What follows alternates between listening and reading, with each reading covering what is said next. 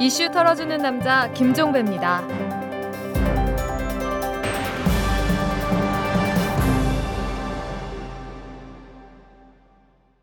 10월 24일 수요일에 보내드리는 이탈남입니다.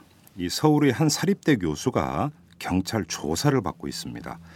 121개의 기업에 1,900장이 넘는 허위 입사 지원서를 낸 혐의 때문인데요. 이 교수가 이런 일을 벌인 이유는 연구 때문이었다고 합니다. 대기업이 직원을 채용할 때 어떤 스펙을 가장 중시하는지를 분석하려고 이런 일을 벌였다고 하는데요. 성별, 토익 점수, 출신 학교, 군필 여부 이 네가 이 네 개의 항목 가운데 어떤 조건이 가장 큰 영향을 미치는지 알아보려고 이런 일을 벌였다고 합니다. 이 한편으로는 어이없기도 하지만 한편으로는 고개 끄덕이는 측면도 있습니다. 이 스펙 사회 세 살 먹은 어린이도 아는 사실이죠. 이 교수는 이 스펙 사회를 기정사실로 전제해 놓고 어떤 스펙이 더 중요한지를 규명하려고 한 것 아니겠습니까? 그렇기 때문에 이 교수 사건엔 우리 사회의 어두운 그림자가 짙게 깔려 있는 셈입니다. 가슴 답답하시죠? 이 특히 입사를 못해서 발을 동동 구르는 청년층이 그러할 텐데요. 그래도 힘내라. 이런 말이 무력하게 느껴져서 그 말조차 입 밖으로 꺼내지를 못하겠습니다. 자, 털기전 뉴스로 시작합니다. 내곡동 특검팀이 내일 이명박 대통령의 아들인 이 시영 씨를 피의자 신분으로 소환 조사합니다. 이 시영 씨는 지난번에 이 검찰에 제출한 서면 답변서에서 이명박 대통령으로부터 네 이름으로 사저부지를 사는 게 좋겠다. 큰아버지에게 6억 원을 빌리고 나머지는 어머니를 통해서 마련하라는 지시를 듣고 돈을 마련해서 청와대로 가져갔다. 이렇게 진술을 한 바가 있다고 합니다. 이 진술에 따르면 주도자는 이명박 대통령입니다. 안철수 후보가 어제 정치개혁을 위한 특권 폐지 방안으로 국회의원 정원 축소, 정당 국고보조금 축소, 중앙당 폐지 또는 축소 이 세 가지를 제안했습니다. 안철수 후보는 최소한 이 정도 개혁은 이뤄내야 국민들이 다시 정치에 희망을 가질 수 있을 것이라면서 이 정도는 개헌을 안 하고도 정당이 합의하면 지금 당장 할 수 있다 이렇게 주장을 했는데요. 국민을 속 시원하게 할 수는 있을지 모르겠지만 현실성은 그리 커 보이지 않습니다. 전두환 씨가 외교관 여권을 갖고 수차례 외국을 다녀온 것으로 확인됐습니다. 전두환 씨는 퇴임 후에 모두 네 차례에 걸쳐서 유효기간 5년의 외교관 여권을 발급받았는데요. 전두환 씨는 이를 소지하고 2000년 2월에 캄보디아, 싱가포르 등 동남아시아 4개국을 그리고 2001년 12월에는 중국을 2002년 6월과 12월에는 일본과 중국을 그리고 2006년 5월에는 일본을 2007년 7월과 10월에는 미국과 중국 등을 다녀왔다고 합니다. 29만 원으로는 이 국제선 편도 티켓도 못 끊을 텐데 어떻게 항공료 조달했는지 이것도 좀 궁금합니다. 지금까지 털기전 뉴스였습니다. 재벌과 모피아의 함정에서 탈출하라. 종횡무진 한국 경제. 재벌 개혁에 앞장서온 김상조 교수. 그가 한국 경제에 던지는 여덟 가지 질문. 우리가 몰랐던 한국 경제의 진실을 파헤칩니다. 더 이상 경제 권력자들의 눈속임에 속지 마세요. 종횡무진 한국 경제. 오마이뉴스가 만드는 책 오마이북.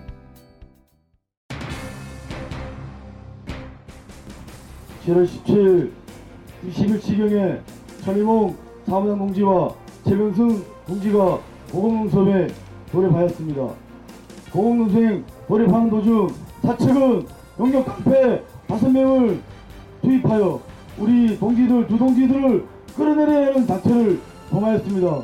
그 과정 속에서 자칫 잘못하면 안전 설비도 없는 그 상황에서 추락하는 사고가 발생할 뻔했습니다. 왜 우리가 이렇게 수정을 하고 있는지 많이 알려주십시오. 그래서 잊혀져 가는 그런 부분이가지고 저희한테는 하루하루 시간이 진짜 급하겠습니다. 급하겠고 아직 우리의 싸움이 끝나지 않았고 이런 의미, 의지로 올라온 겁니다. 현대자동차 비정규직 노동자 두 명이 울산 송전탑 위에 올라가서 농성을 벌이고 있습니다. 이 X자로 얽혀 있는 송전탑 철골 구조물에 몸 하나 겨우 눕힐 수 있는 합판을 깐 채 일주일 넘게 고공 농성을 벌이고 있는데요. 이들이 농성에 나선 이유는 모두가 다 아는 이 비정규직 문제 때문입니다. 대법원이 현대자동차 비정규직의 불법 파견 사실을 인정을 하고 정규직화라고 확정 판결을 내렸는데도 회사 측이 이를 받아들이지 않고 있기 때문인데요. 오늘은 이 문제를 탈탈 털어보도록 하겠습니다. 이 농성을 벌이고 있는 두 명의 노동자 가운데 한 분이시죠. 최병승 씨를 전화로 연결합니다. 여보세요. 예, 안녕하세요. 네, 안녕하세요. 지금 지난주 화요일부터 지금 고공 농성에 들어간 거죠. 예, 지금 일주일이 넘으셨는데 건강은 좀 어떠세요? 음, 많은 분들이 염려해 주셔서요. 예. 아주 건강하게 잘 있습니다. 이뭐 먹는 거나 이런 건 어떻게 해결하고 계세요? 밑에 조합원들이 음. 음, 식사 시간이 되면 좀 올려주셔가지고요. 네. 밥도 잘 먹고 있습니다. 그러니까 그 김진숙 지도위원이 이제 그 한진중공업 문제 때문에 타워 크레인에 올라가서 농성을 한 적이 있지만 그래도 그때는 이제 그 타워 크레인은 조종실이 있잖아요. 음, 예. 그래서 이제 그 안에서 이제 그 생활을 하셨던 걸로 제가 기억을 하고 있는데 한 평도 안 되는 그냥 합판 깔고 계시는 거죠. 예, 이게 무슨 뭐 조종실 같은 뭐 방이 있는 것도 아니고 그렇죠. 한마디로 정말 위험천만한데 아니 어떤 식으로 지금 하고 계세요? 그러니까 잠잘 때 같은 경우는 이거 까딱 잘못 큰일 나는데 어떻게 하고 계세요?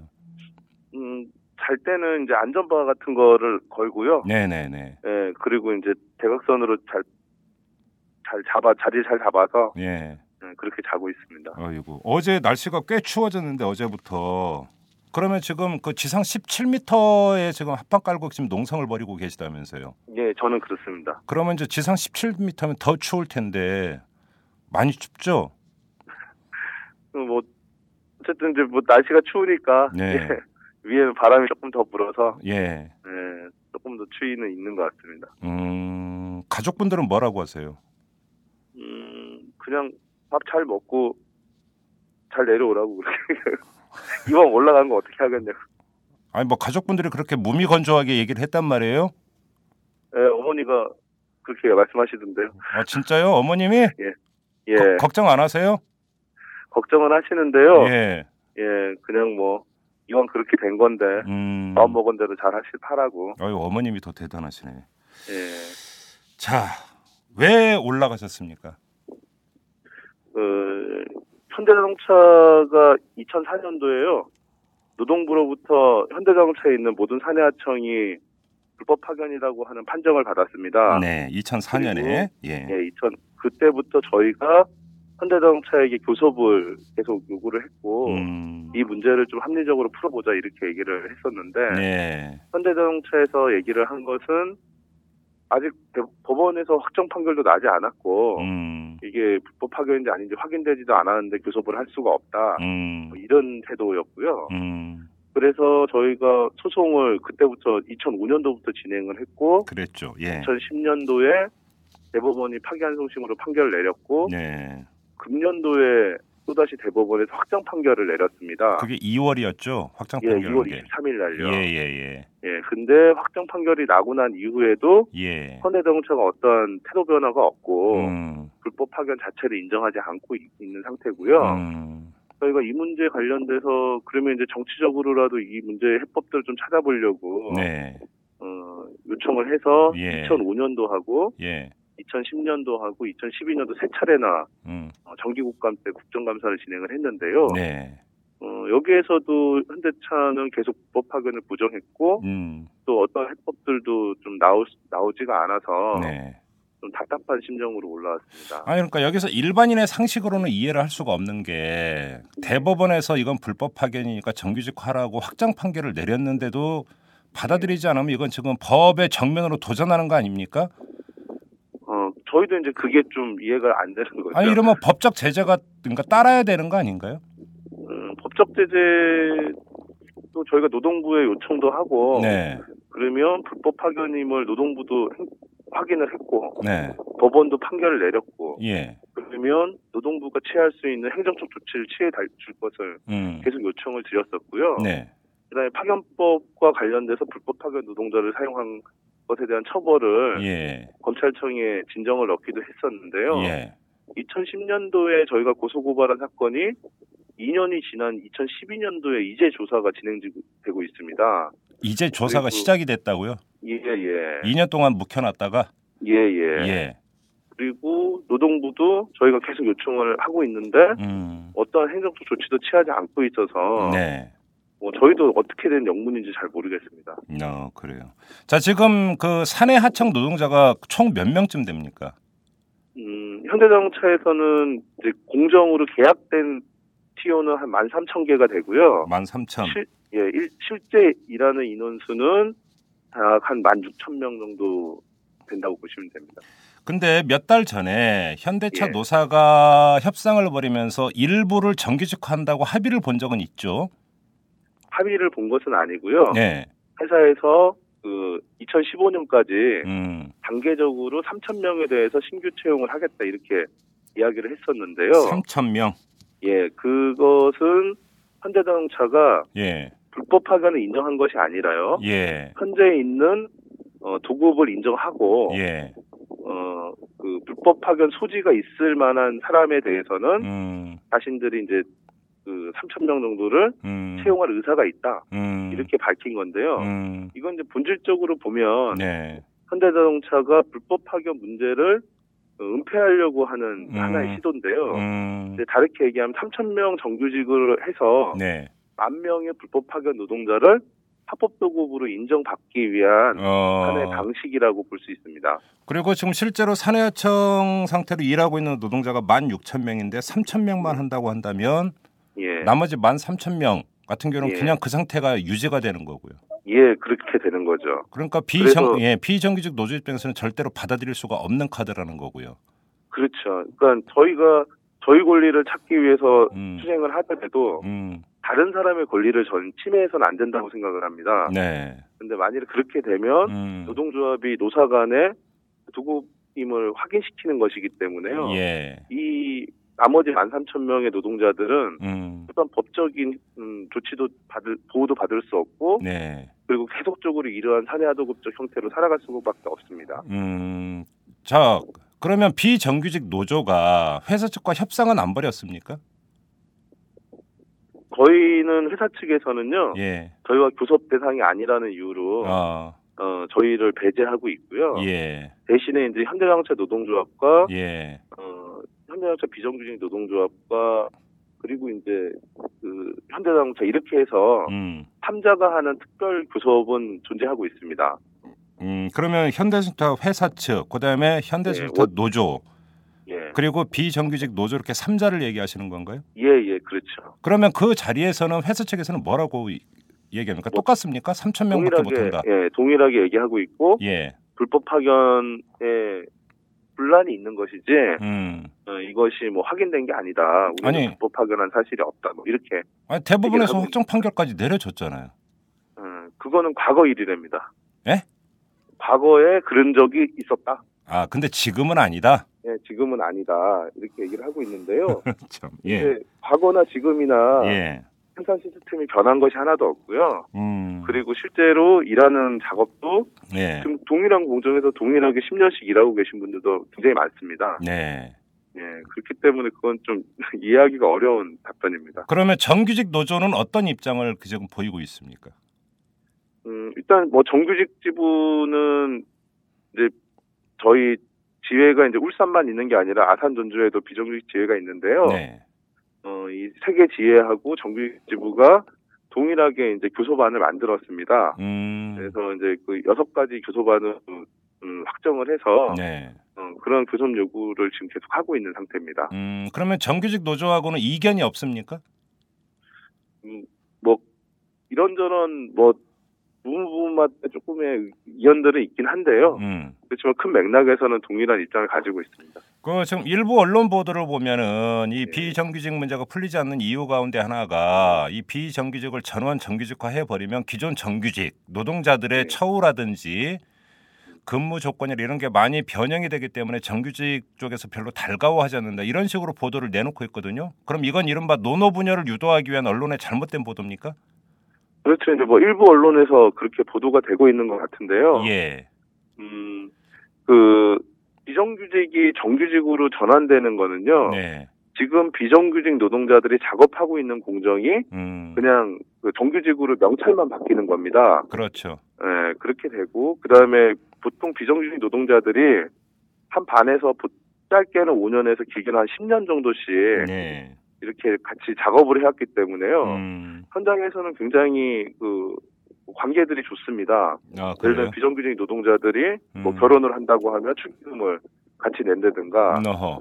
예, 뭐 동조서가 있으면 같이 찾아간다든가, 음. 뭐 회식도 같이 하고, 음. 보편적으로 다 이루고 이제 인간관계로 많이 얽혀져 있기 때문에 네. 예, 그렇게 이제 자기가 일하는 공장에서 일정만 바뀌면 음. 어, 특별하게 음. 문제가 될 수 있는 소지는 음. 그렇게 많지가 않거든요. 실제로 그러니까 그 자동차 공장에서 일하는 걸 보면 이제 생산 라인에 따라서 예, 예를 들어서 그러니까 어떤 라인은 비정규직이 담당을 하고 있고 예. 또 어떤 라인은 정규직이 담당하고 보통 이런 식으로 편제가 돼 있죠. 아니 그렇지는 않습니다. 현대자동차 같은 경우에는요, 네.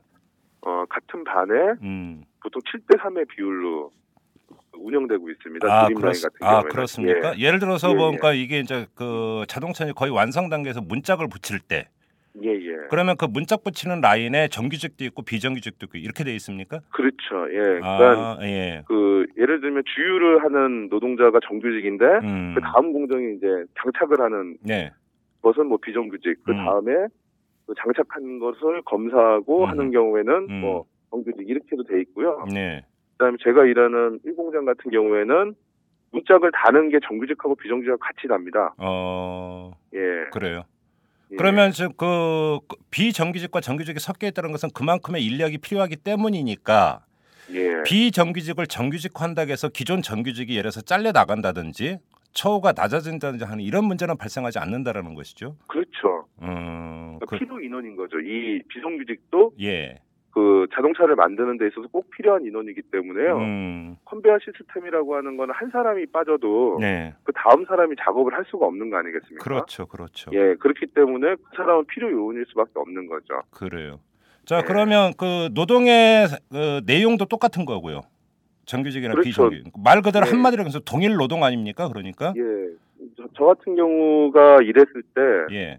제 작업이 제가 왼쪽 작업을 했었는데 오른쪽 작업이 저랑 똑같은 작업을 하는 정규직이 일했었고요. 어, 예, 예. 그리고 이제 제 저랑 이제 저희가 주야 학교 대조인데 음. 제가 야간조를 일하면 주간조에 출근하시는 분은 정규직 노동자였습니다. 음, 음. 그렇기 때문에 앞으로 이거는 동일 노동 동일 노동, 동일 노동이라고밖에 할 수 없는 거죠. 그렇죠. 자, 그러면 예. 처우는 어, 어느 정도로 달랐습니까?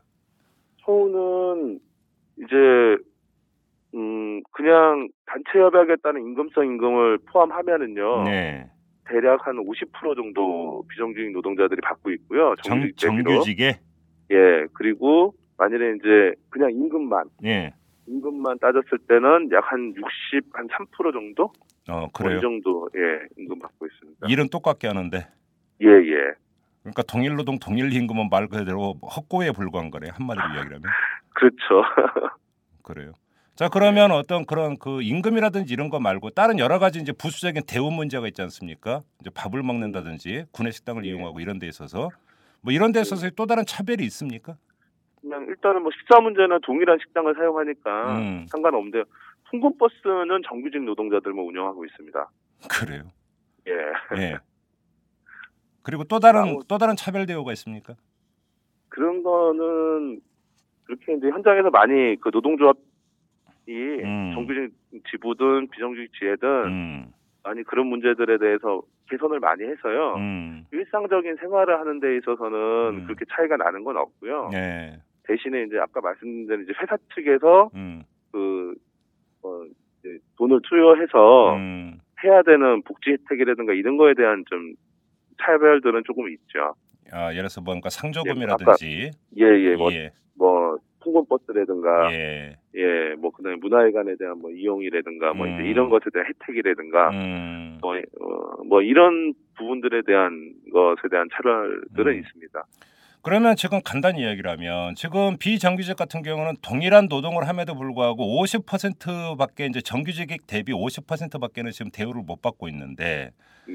회사 측 입장에서는 이들을 전원 정규직화하면은 50%를 올려줘야 된다라는 이제 그 계산이 서는 거잖아요. 간단히 이야기하면. 그렇죠. 예, 예. 이제 그게 부담스러워서 지금 거부를 하고 있는 거로 봐야 되겠네요. 근데 이제 회사 측이 계속 언론 보도나 이런 걸 통해서 얘기할 때는요. 네. 비용 문제는 아니다 이렇게 얘기를 하고 있는데요. 그럼 뭐예요, 도대체? 왜 안 해줘요, 그- 그러면? 노동 유연화 문제다 이렇게 얘기를 하거든요. 그러니까 경기에 따라서 예를 들어서 생산량이 줄어들거나 이럴 경우에 예, 예. 생산량이 줄어들거나 경기가 좀 어려울 때 예, 아, 노동 이- 유연성이 있어야 되는 거 아니냐. 예. 그러려고 사내화도급을 쓰는 거다. 예, 이렇게 얘기를 하고 있고요. 예, 그런데 일반적으로 저희가 경기가 줄어든다고 해서 네, 만드는 차가 생산이 줄어드는 거지 음. 그 작업 공정이 없어지는 건 아니거든요. 지금 제가 바로 그 점을 여쭤보려고 했는데 그게 논리가 네. 그렇잖아요. 예, 그래서 그러면 근무 회사 시간을 논리. 줄이거나 이렇게 가야 되는 문제지. 예, 예, 그러니까 꼭 필요한 인원이 지금 각 그 공정별로 지금 투입이 되어 있는 거잖아요. 그렇죠. 예, 어, 그래요. 아, 답답한데 지금 그 노동부는 저- 완전히 팔짱 끼고 있는 겁니까? 음, 저희 입장에서는 그런 것 같습니다. 그래요? 그러니까 저희가 지난 8년 동안 예. 이 불법적인 파견 노동을 시정할 것을 요구하면서 예. 여러 가지 그 피해를 입었거든요. 음. 그러니까 한 노동자가 자결을 해서 돌아가셨고 어이고. 그리고 두 노동자가 몸에 신나를 껴안고 분신을 시도하기도 했고요. 예, 예, 예. 그리고 저희 이제 울산 공장만 해서 간부 동지들이 20번이나 구속이 됐습니다. 네. 해고자가 160명이 넘고 있고요. 음. 그리고 정직 이상 중징계자가 1000명 정도 되는데요. 음. 그래서 이제 저희 조합원이 지금 1200명인데 네. 저희 조합원 중에 징계 안 당한 사람이 없습니다. 어. 음, 그 정도로 지금 뭐 피해를 입고 정신적으로는 물질적으로 많은 피해를 입었는데 네. 8년 동안 최소 확인된 8년 동안에 불법 파견 노동자를 사용한 회사 관리자는 한 명도 처벌받지 못했거든요. 음. 그러면 저희 입장에선 노동부든 음. 아니면 검찰이든 음. 팔짱 끼고 구경한다고밖에 볼 수가 없는 거죠. 음, 지금 좀 전에 그 조합원이 1,200명이라고 말씀을 하셨는데 이게 이제 울산 예, 예. 공장 비정규직 지회를 기준으로 말씀을 하신 거잖아요. 예예, 울산 공장. 기준 그러면 얘기. 울산 공장에서 일하고 있는 비정규직 노동자가 몇 명입니까? 울산 공장이 대략 만 천 명 정도 됩니다. 만 천 명. 그러면 예. 지금 노조 조직률이 10%밖에 안 되는 거잖아요. 예 예, 10%. 그러면 나머지 분들은 이 노조에 가입하면 불이익을 받을까 우려해서 노조에 가입을 안 하고 있는 겁니까? 그렇죠. 예. 아, 실제로 또 그런 불이익이 있었습니까? 노조에 가입했다라는 이유로? 뭐 오늘도 지금 저희 지혜 동지들 항의 방문 갔는데 네. 아, 노동조합 지침을 따랐다는 이유로 그 작업자를 그냥 청소시키고 예. 뭐 이러고 있고요. 강제 전환 배치 시키는 경우도 많고, 어. 예, 그 다음에 그 저희가 신차가 나올 때 간혹 공정이 줄어서 예. 해고당하는 경우가 있는데 어. 그런 경우에 이제 선별적으로 조합하는 경우에는 해고시키는 경우도 있고 어. 사례는 좀 다양합니다. 어휴. 그리고 일단 조합을 가입하게 되면은요 예. 사장하고 어, 업체 사장들이 와서 음.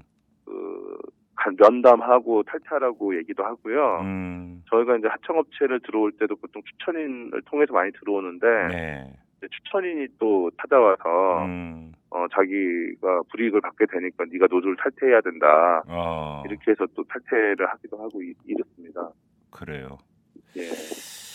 알겠습니다. 지금 언론 보도를 보면은 울산 아산 전주 공장의 이 그 비정규직 노조원들이 내일 모레죠 전면 파업 들어간다고 보도가 나왔는데 맞는 보도입니까?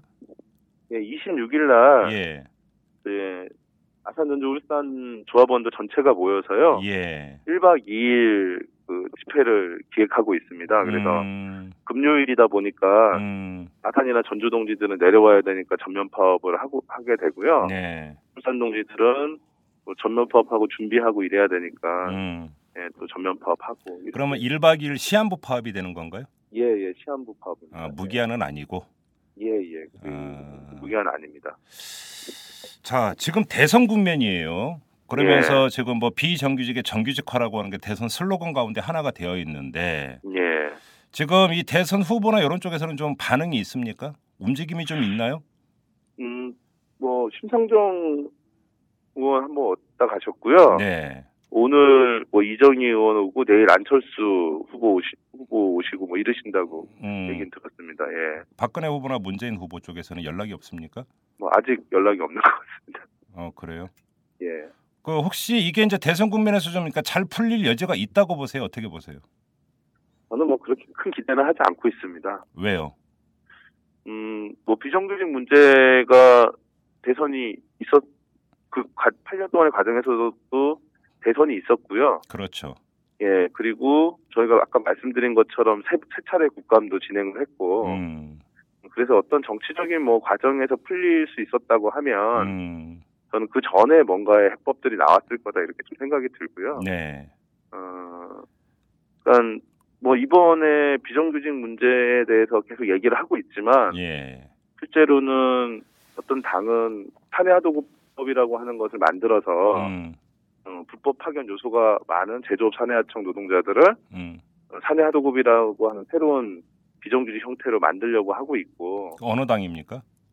그 새누리당이 보통 아, 그, 사내하도급법을 지금 입법을 예고한 저기 그 국회에 제출한 상태거든요. 그러니까 아예 이제 법을 새로 만들어 갖고 불법성을 아예 그렇죠. 합법화 시켜 버리는 거죠, 그러니까. 합법화 시켜버리는 거죠. 예, 예. 예, 예. 예. 그런 방식의 이제 논의들이 국회에서 진행될 예정이고 음. 그렇게 법안을 제출한 당도 있고 네.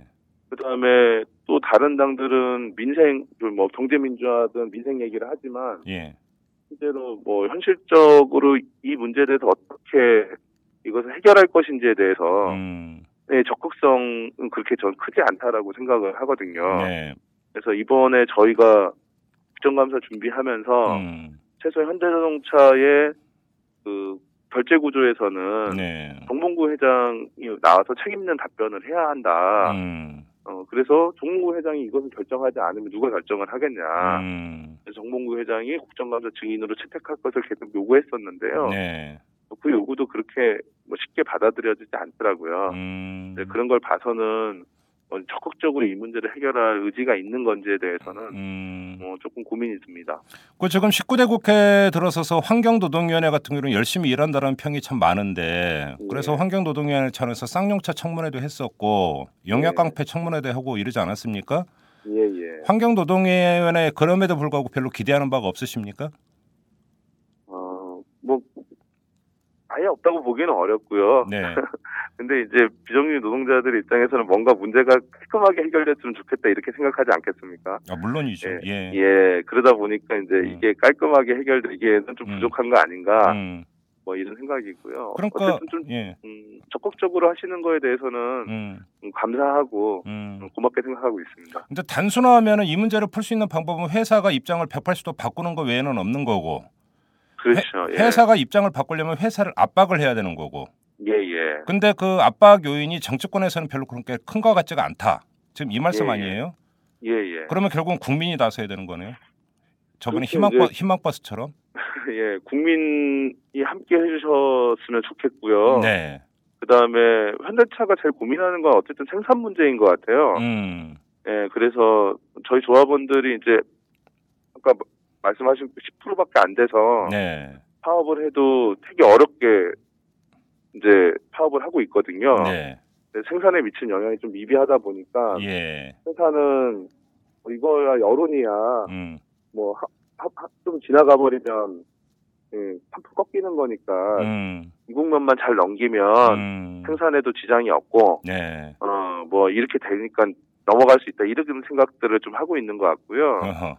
근데 어쨌든 이 사회가 운영되는 것이 최소한의 기준이라 한다면 법과 그리고 대법원의 판결, 법원의 판결 이런 거라고 생각이 드는데 아, 그럼요. 예. 예 이러한 최소한의 사회적 상식이 현대 자동차에서만 통용되지 않는다라고 한다면 음. 이거는 재벌 봐주기 이상을 넘어서지 않을 거다. 음. 그리고 법을 어겨도 음. 재벌은 처벌받지 않고 음. 법을 이행하라고 얘기하는 노동자들은 약한 노동자들은 계속 탄압당하고 처벌당하는 거는 네. 사회적 정의 실현을 위해서도 이건 있을 수 없는 일이라고 생각을 하거든요. 음. 그래서 어, 이런 부분들이 현대자동차에서 지금 벌어지고 있기 때문에 네. 많은 국민들이 사회적 정의와 음. 사회적 상식을 지키기 위해서라도 음. 이 문제에 대해서 끊임없는 관심을 전 가져주셨으면 좋겠습니다. 어떻게 좀 그 국민들의 반응은 좀 있, 있습니까? 어떻게 좀 체감을 하세요? 어떠세요? 어, 개인적으로는 제가 트위터를 잘 안 하는데요. 예. 이번에 하면서 이제 그 좀 부탁을 많이 드렸더니 음. 6일 만에 한 팔로우 숫자가 대략 한 800명 정도 늘었습니다. 어, 그래요? 예. 예, 그래서 뭐 이래저래 많이 어 응원 메시지도 주시고 네. 예, 그래서 많이 힘 받고 있습니다. 어, 그래요. 예, 그런 게 사실 힘이 되는 거죠. 예. 음, 그래요. 자, 그런데 왜 그 조합원이 1,200명입니다. 근데 네. 지금 그 철탑에 올라간 분은 두 분이십니다. 예. 그 천희봉 사무국장 올라가셨고 그다음에 지금 인터뷰를 하고 계시는 최병승 씨 두 분만 올라가셨습니다. 왜 보, 그러니까 본인이 자원하셨습니까? 내가 네. 올라가겠노라 그러셨어요? 그런 그 둘이 이제 개인적으로는 예. 어 제가 이제 대법원 판결을 받은 당사자이기도 하고 그렇죠. 예. 저희가 2010년도에 25일간 파업을 했었거든요. 예. 근데 그 파업을 하는 농성장에 제가 같이 있지 못했어요. 아, 예. 예, 왜요? 그래서- 무슨 개인 사정이 있으셨어요? 아니 그때 이제 제가 금속노조에서 일을 하고 있어가지고요. 아, 아, 예. 바깥에서 이제 뭐 집회하고 준비하고 뭐 이러느라고 음. 그게 참여를 못했었는데 음. 어, 계속 2년 동안 마음에 계속 걸리더라고요. 조합원들이 음. 되게 힘들어 했었거든요. 네, 예. 힘들면서도 되게 당당하게 투쟁하셨는데 예. 거기에 함께 못 있었던 게 개인적으로 마음이 너무 걸렸고 음.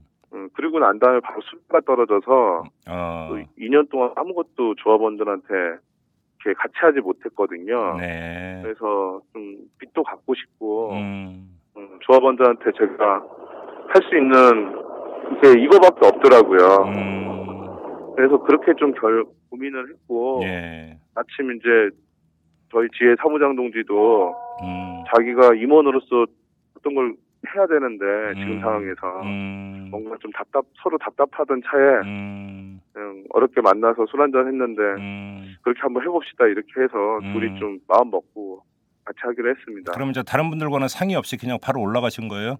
예 예. 어. 음, 좀 서로 준비해서 예. 그리고 예 올라왔습니다. 그러면 이렇게 이제 그 상의도 없이 이렇게 두 분이 올라가셨습니다. 그 다음에 이제 같은 조합원들은 뭐라고 하십니까? 어 많이 안타까워하세요. 음. 많이 안타까워하시고 예. 그리고 많이 걱정해 주시고요. 예. 예. 그래서 더 감사하고 미안합니다. 그래요. 근데 솔직히 말씀드려서 이게 하루 이틀 내에 무슨 해법이 나올 것 같지가 않습니다. 솔직히 말씀을 드려서. 그렇죠. 예. 그럼 이게 상당히 장기화될 수도 있는데 예. 날씨는 계속 추워지고 좀 있으면 겨울이 옵니다. 예. 이게 지금 뭐 바람막이도 없잖아요, 지금. 예. 아니 어떻게 버티시려고 그러세요? 일단은 처음 올라올 때도 회사가 8년 동안 어떠한 조치도 하지 않았는데 네. 뭐 비정규직 노동자 두 명이 여기에 올라간다고 해서 뭐가 새롭게 바뀔 거다 저는 이렇게 생각하지는 않았고요. 네. 그다음에 올라오면서 회사 관리자들이 두 명 떨어뜨려서 죽여버리라고. 예? 예, 저희가 이제 올라가다가 이제 경비들이 왔었거든요. 예. 올라가는 과정에. 예. 근데 이제 회사 관리자들이 어, 두명 올라간 놈들 떨어뜨려서 죽여버리라고. 아니 실제로 그렇게 그러면서- 말을 했어요, 예, 실제로? 예, 예, 그렇게 말을 했거든요. 경비들한테? 예, 그래서 경비들이 맨손으로 올라왔어요. 예. 예, 그래서 이제 약간 좀 옥신각신이 있었거든요. 어. 예, 뭐 그런 걸 보면서 아, 이, 이 사람들은 어 그냥 사람 알기를 음. 어? 우습게 하는구나. 음. 예, 이런 생각도 들었고요. 네. 그래서 좀 오기도 생기고 음. 어, 그리고 이미 좀 오래 할 거다 이렇게 생각을 했기 때문에 네. 음, 좀 의지도 있고 예. 그다음에 조합원들이 밑에서 이게 관리자들하고 싸우면서 농업들하고 싸우면서 저희 뭐 물품도 잘 올려주고 계시고 음. 그래서 그런 조합원들이 있는 이상은 뭐 이 정도 추위야 잘 견딜 수도 있고요. 예. 예, 뭐 잘 버틸 거라고 저는 생각하고 있습니다. 아유, 찬바람이 그 이게 그러니까 뼈 사이로 스며든다고 옛말에 그런 말이 있는데 예, 음. 참 걱정입니다. 그 지금 천이봉 사무국장도 같이 농성을 하고 계세요. 그러니까 우리 예, 최병성 씨는 이제 그 17m 높이에서 이제 합판 깔고 예. 계신 거고 예, 예. 또 3m 위인 20m 지점에서 지금 천이봉 사무국장이 또 역시 마찬가지로 합판 깔고 농성하고 계시는 거 아닙니까? 예, 예, 그렇습니다. 그럼 두 분 사이에는 의사소통이 되세요? 예, 그냥 3m니까는요. 예. 일어서 가지고 얘기하면 어. 큰 소리로 얘기하면 들리고 예. 그렇습니다. 예. 이게 합판이 지금 두께 2cm밖에 안 되고 넓이가 2제곱미터밖에 안 2제곱미터면 한- 한 평도 안 되는 넓이거든요. 예. 거의 그러니까 거의 그러니까 제대로 움직이지도 못하고 예를 들어서 뭐 그렇죠. 스트레칭이나 이런 것도 하기도 힘든 거 아니에요 지금 이 정도면. 그래도 이제 일어나서요. 네. 또 여기 철탑에 철 구조 철 구조물이 있으니까 예. 철 구, 구조물 잡고 좀뭐 앉았다 일어났다도 하고 예. 간단하게 스트레칭은 하고 이러고 있습니다. 아 정말 아, 결국 이 질문 안 드릴 수가 없는데 어떤 조건이 이루어지면 내려올 수 있는 겁니까? 음, 어쨌든 회사가 그것을 키를 가지고 있고요. 네. 일단은 회사가 불법 파견을 저는 인정해야 된다고 생각을 합니다. 음. 음, 그리고 불법 파견을 인정하면 네. 불법 파견의 대법원 판결에 따라서 비정규직 노동자들을 네. 어, 전환해야 되고요. 네. 기간에 그 불법적인 파견 노동으로 인해서 음. 어, 벌어 손해를 봤던 비정규직 노동자들 손해를 봤던 임금이나 음. 이런 것도 전 보존되어야 된다고 생각을 합니다. 아. 그래서 저는 회사가 법을 어겼으면 예. 법 어긴 것에 대해서 사과하고 예. 피해를 당한 노동자들에게 예. 그것을 돌려줘야 되는 것이 전 상식이라고 생각이 들고요. 네. 그 정도의 상식이 좀 얘기가 되어졌을 때, 네. 어, 뭐, 이 문제에 대해서도 판단을 할 수 있겠다, 이렇게 생각을 하고 있습니다. 음. 그래요. 지금 이게 바람 소리죠, 이게. 예, 바람 소리기도 하고, 옆에 철길이 있거든요. 아, 아, 아. 예, 어. 또, 예, 철길에서 기차가 다니고 있어가지고요. 네. 예. 어떻게 바람은 좀 세게. 부는 편이에요, 어때요? 그래도 지금은 좀 약한 상태입니다. 아이고, 그나마 다행이네요. 예, 뭐니 뭐니 해도 건강 잘 챙기셔야 됩니다. 예, 예, 감사합니다. 예, 아무튼 힘내시고요. 건강이 예. 최우선입니다. 예, 예, 예. 고생하시라는 말씀에는 지금 제가 드릴 게 없습니다. 아무튼 힘내시기 바랍니다. 예, 감사합니다. 예. 팟캐스트 인문학 1위 최진기 인문학의 자존심 강신주 매력 있는 진보 조국과 88만 원 세대 우석훈, 재벌 개혁에 앞장선 김상조, 우리 시대 멘토들이 여러분을 기다립니다. 스쿨점 오마이뉴스 점 컴에서 지금 확인하세요. 학교 밖 강의실 오마이스쿨. 안녕하세요. 오마이뉴스 대표 오연호입니다. 드디어 대선입니다. 박근혜, 문재인, 안철수가 뜁니다. 오마이뉴스의 8만 시민 기자도 함께 뛰고 있습니다. 여러분의 가슴을 뛰게 하는 언론이 되겠습니다. 오마이뉴스 10만인 클럽 회원이 되어 주십시오. 한 달에 만 원으로 이털남과 오마이뉴스를 키워가는 기쁨을 누리실 겁니다. 오마이뉴스 첫 화면에서 직접 회원으로 가입하시거나 733-5505로 전화 주시면 담당 직원이 안내해 드립니다. 깨어 있는 시민, 당신이 이번 대통령 선거의 주인공입니다.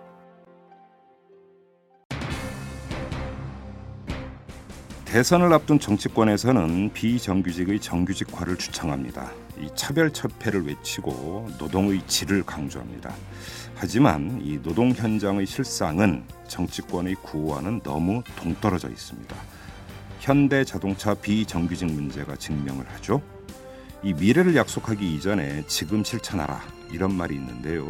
대선 후보들 마이크 앞에 설 게 아니라 현장으로 달려가야 할 것 같습니다. 그리고 애청자 여러분에게 부탁 말씀 한 가지 드리겠습니다. 이 철탑 농성을 벌이고 있는 비정규직 노동자 두 분께 힘을 보태 주시기 바랍니다.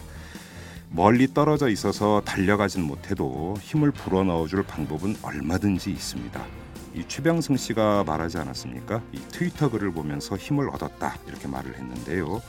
최병승 씨의 트위터를 소개해 드리겠습니다. O N E P I 0820 ONEPI 0820인데요. 격려와 응원 많이 보내주시기 바랍니다. 참으로 큰 힘이 될 것 같습니다. 이만 마치도록 하겠습니다. 지금까지 이탈남 김종배였습니다.